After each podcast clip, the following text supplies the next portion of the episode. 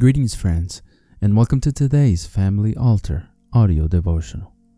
Our scripture reading comes to us from the book of Matthew, chapter 19, verses 3 through 6, and the quote is by William Marion Branham from the message entitled Painted Face Jezebel.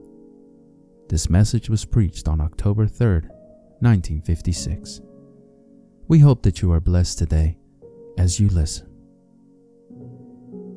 The Pharisees also came unto him, tempting him, and saying unto him, Is it lawful for a man to put away his wife for every cause? And he answered and said unto them, Have ye not read that he which made them at the beginning made them male and female, and said, For this cause shall a man leave father and mother, and shall cleave to his wife, and they twain shall be one flesh? Wherefore they are no more twain, but one flesh. What therefore God hath joined together, let not man put asunder. And so, you know, little Jezebel had learned one thing in her home, and that was to use paint. That's the heathen trait. Any paint, never in the world, but all painting of faces originated with heathen. Is always condemned by believers. I hope this goes real far down home just to make you real good and sick for a few minutes. But now don't get angry with me. I love you. But I just want to tell you what's true. Remember, I've just returned from the African jungle. Everyone, the tribal, the heathen, on every kind of an occasion, they paint their face and wear a great big earring. The Indian, savage, heathen, paints his face and puts on war paint when he goes in and uh, his war is worship around his idols. He paints. She's shame. See? It's a heathen sign. It's too bad it ever got in a Christian church, wasn't it? sure was. That was a weak pulpit what brought that in. The preacher ought to be ashamed of himself. So she was used to painting. She made herself a little butterfly. And, brother, that's the kind that can jilt a many a good man. that's right. See him on the street with a little lips look like a rosebud and a whole lot of Max Factors on that, but that'll never burn out the sin wrinkles. Don't you never think that. God looks right to it. And so Jezebel knowed how to put it on to make it look nice.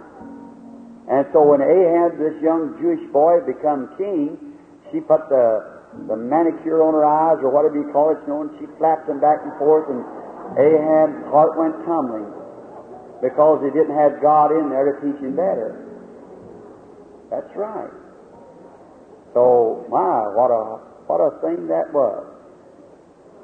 Now, when she began to flirt with Ahab, Ahab married her. He mm-hmm. thought, that's just the one for me. And a many man's made a mistake like that. Mm-hmm. A many man has done it. You ought to see her on wash day, uh, or when she gets cleaned up. really. Might change your mind altogether. Women shouldn't be married by looks anyhow, but by character. Let me tell you, boy, if you marry her and she's all painted up one of these days, she'll fail. Even if she's pretty, that'll fail oh one of these days. Wait till her first baby's born and the teeth will go coming out. A little later on, wrinkles will come over eyes and the hair will get gray. You'll wake up one morning and you wonder what you married. Right. I mean that not for a joke. No, sir. That's true. I'm just laying the background here for something I want to say. See? That's right. But if you love her because there's something about her that you prayed over and God has joined you together, she can get old and wrinkled and be ugly. That won't make a bit of difference. You'll love her through eternity. What God has joined together, no man to put asunder. That's right. So ask God first. We trust that you have been blessed by God's Word today. The devotional you just heard was derived from Brother Tim Dodd's Family Altar Devotional book. If you are interested in a copy of your own, you can visit store.bibleway.org to order your own copy. If you would like to listen to more daily Family Altar audio devotionals and other spiritual message related content, we invite you to subscribe to the 10,000 Worlds podcast or visit our website at 10 10kworlds.com. That's the number 10, the letter K, the word worlds.com.